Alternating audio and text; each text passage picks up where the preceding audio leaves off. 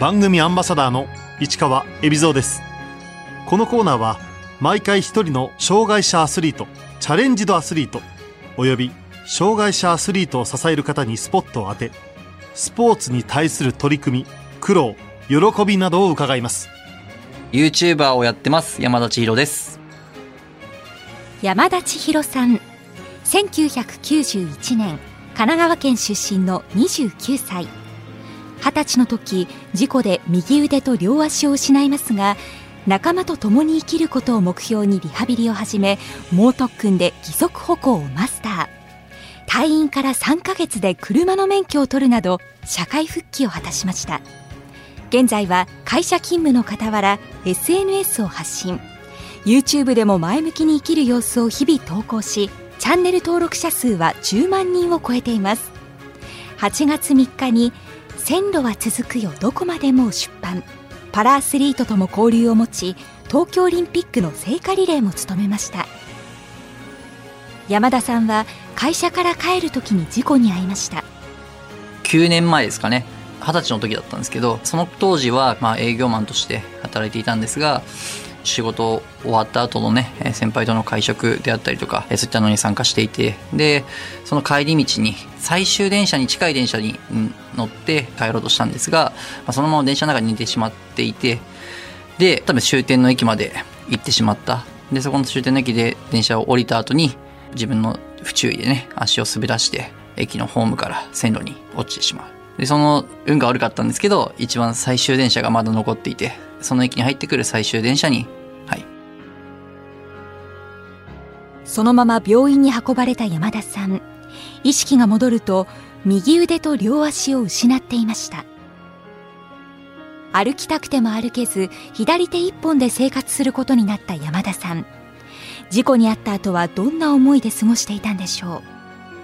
う？最初はちょっとすごく絶望したというか当時二十歳でなんかこうこういう職業に就きたいという夢とかがあったわけでもないのでまあその自分の先が見えなくなったというかただまあよく考えたら左手まだ残ってたなっていうところに気づいた時に失ったものも返ってこないから切り替えてじゃないですけど左手って不思議なんですけど左手も同じ能力を持ってたはずなんですよ。だけど使ってなかったなってことに気づいた時にあじゃあこれをちょっと練習してみようかなっていうところに気づきがあってでまあ足に関してはもうあの義足っていうものをすぐ調べたので練習次第では歩けないことはないんだろうなっていうことはもうその時に調べて感じていたことだったので。利き腕ではない左手を使えるようにするためどんな訓練をしたんでしょう？まあ、左手に関してはまずご飯を食べるところから始めたのかな、えーと、よく看護師とか看護助手さん当時はムカつくぐらいあーんとかしてくるんですよね。でなんかその当時はもうなんか誰が食えねえって言ったみたいな感じで結構反発しててで、そのスプーンとかフォークとかを持ってきてもらって、あとは箸ですね。意地でも掴んでやると思って。最初は字もうまく書くことができませんでした。一番最初やったのは、ひらがなとカタカナとか、えっと数字とか、で、次二日目なんか山手線の駅だったりとかね、なんかそういったこと書き始めて、3日目ぐらいからちゃんとした日記を書き始めたのかな。だけど、誰かに見られることによって、字って綺麗に書くと思うので、人に伝えたいから。だからその必ず親だったりとかナースだったりとか看護師さんに対して、えー、とメッセージとかも兼ねて含めて、えー、と日記を書くようにしてて必ずみんなに見てもらうようにしてましたね。退院する時山田さんはお世話になった病院のスタッフ全員に左手で直筆の手紙を書きました。めちゃくちゃ綺麗だと思います。一人一人に対してのやっぱり感謝の気持ちもありましたし本当に短かったんですけどその病棟にいたのはなんですけどいい関係性ができてたので24人だかな時。22か24人かそうですね。全員分書きましたね。山田さんは最初に入院した病院を退院した後社会復帰を目指し義足を作りリハビリ生活を始めました。まあ自分のね友達とかは22歳の4月にはね社会人1年目になるということでそこに絶対合わせてやろうと思って社会復帰のタイミングを。そのために逆算をした上でリハビリであったりとかを取り組んでいったって感じです。体を動かすことも好きだった山田さん。パラスポーツをやってみようという考えはなかったんでしょうか？一番最初はパラスポーツとかを考えてなかったんですけど、実際東京オリンピックが来るのが2020年の7月の24日っていうのが決まった時に、僕が怪我したのが7月の24日だったんですよ。もうなんか鳥肌立って、あ、これ自分ここに行って何かをしなきゃいけないんだなって素直に感じたんですね。実際にやってみたパラスポーツは？まず、その埼玉の国立リハビリテーションセンターというところで、えっ、ー、と、まあ、リハビリ生活を送っている中で、そこの敷地内で車椅子のラグビーだったり、バスケットボールの、えっ、ー、と、日本代表の選手が、えっ、ー、と、練習をしてたりとかいう場所が、だったんですね。なので、そこで、まあ、それを見ながらね、バスケはやったことあったし、まあ、割と得意な方だったので、あ、やってみようかなって思って、チャレンジはしました。しかし、すぐ断念することになりました。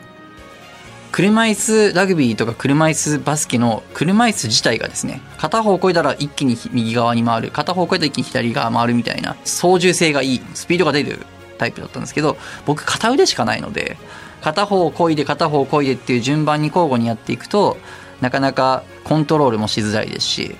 で、おまけに、あの、車椅子競技っていうのは、出場する選手が点数制で決まってる中で、なんか意外とね、僕の点数が高かったんですよ。手が1本あるじゃねえかと。で、あと体幹機能はあるじゃねえかと。意外と点数が高めの設定、ポイントを取る人の扱いになってしまう。で、そうなった時に、あの、ま、まあ、当然チームにもね、あの、なかなか貢献できないなっていうところも感じたっていうのも1ですね。他にもパラスポーツに挑戦してみました。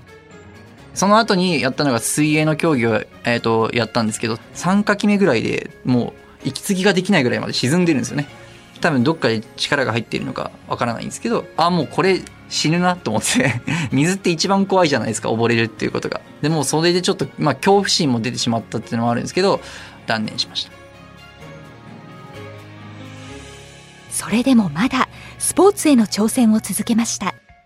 その後に調べたのが車椅子フェイシングっていうのが見つかって車椅子に座って言ったら剣を突き合うわけじゃないですかこれだったらいけるなと思って、そしたら、日本では練習できる場所が京都しかないということで、なかなか難しいなっていうところで断念をしたっていうところがあります。まあ、競技としては、えー、運命的な競技がなかなか出会えなかったんですけど、まあ、どうしてもそのオリンピック・パラリンピックで何かこう携わることができないかっていうところで、まあ、それこそボランティアの応募であったりとか、オリンピックの聖火ランナーの応募であったりとか、アプローチはしましたね。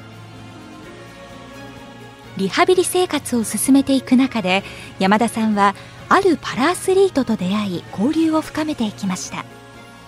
運命的な出会いなんですけど8年9年前とかに埼玉の病院国立リハビリテーションセンターに転院した時に本当同じ時期に隣の部屋に入院してた方が片足切断の小須田淳太君っていうしかも年もね、えー、僕の1個上ということで、年齢も本当に近い方でね、まあその彼の存在がすごい大きかったんですけど、まあ彼が、えっ、ー、と今、東京のパラリンピックの走り幅跳びの方で代表に選ばれています。パラ陸上の小須田潤太選手に出会ったことで刺激になったことは？僕が持ってないものをすごく持ってたんですよ。まずね、むちゃくちゃイケメンだったってのと、むちゃくちゃ頑張り屋さんだったってのと、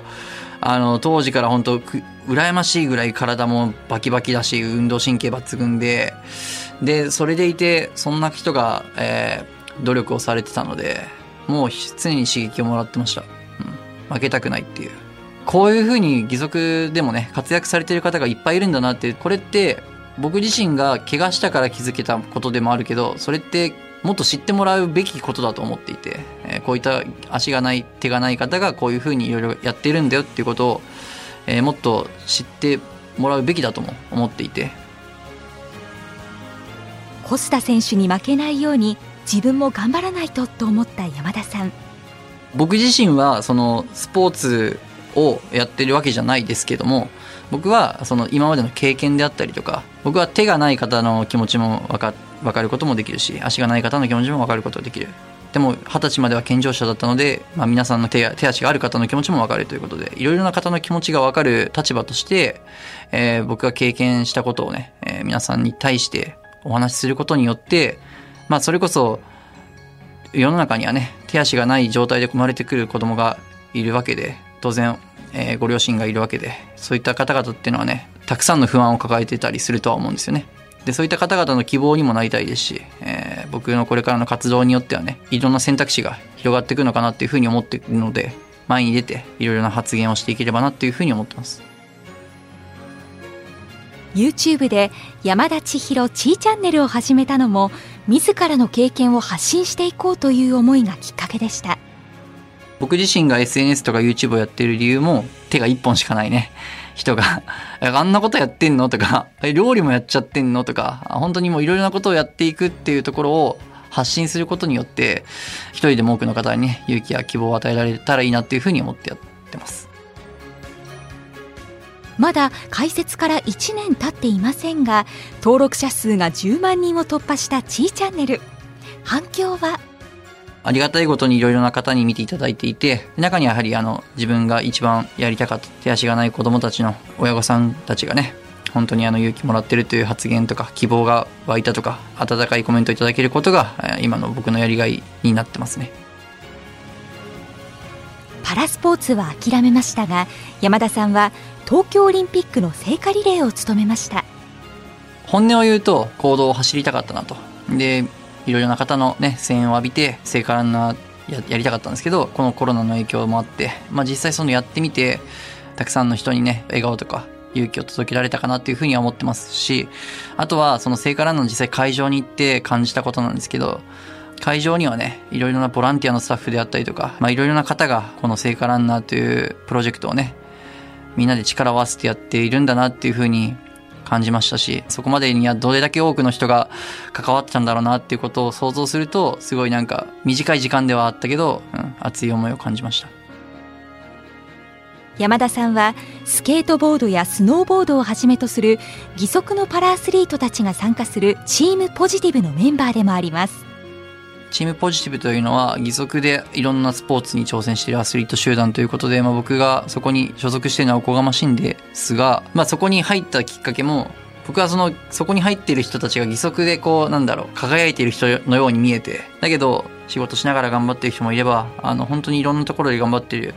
障害を持っている方とかねいろんな一人一人がみんな頑張ってる中でその輝く人っていうのはスポーツだけなのかなっていうふうにすごく思ったんですね。で僕はそのチンポジの代表の竜太さんとお会いした時に話をしてこのグループに所属してほしいという形であの自分自身のねやれる講演家として加入しているという経緯があります。YouTuber としての活動以外どんなことをしているんでしょうか？僕自身はまず本業としては、まあ、航空関連会社のサラリーマンとして、えー、日々働いていく中でで、YouTube の配信も行ってますし、あと義足メーカーオズール社のモデルとして、モデルの活動もしてます。山田さんは8月に「線路は続くよどこまでも」という本を出版しましたこの本の内容はですね僕自身の人生を線路と同じように捉えていて今まで僕自身が健常者としてね20年間怪我するまでの20年間歩んできた線路っていうのはまあおそらくまっすぐこう一本の線路があったと思っていてそれぞれの駅を通って僕自身を成長することができたと。ただまあ僕自身がねあの二十歳の時にくしくも電車の線路に落ちて手足を失うということで続いてた線路は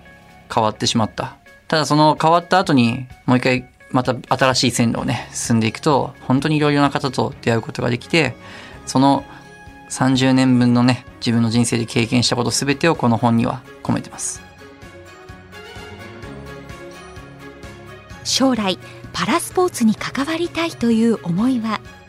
まあ僕自身がまだパラスポーツ全てにチャレンジしたわけではないのでそれこそ義足でね冬の競技ではありますけどスノーボードであったりとかも今後ねちょっとチャレンジしてみようかなというふうに思ってましてそれこそ小須田潤太選手がスノーボードもやっていてですね。でスノーボードもかなりのレベルで冬のパラリンピックには選ばれるんじゃないかなというぐらいのレベルなので僕も小須田君に習ってねチャレンジしてみようかなというふうには考えてます。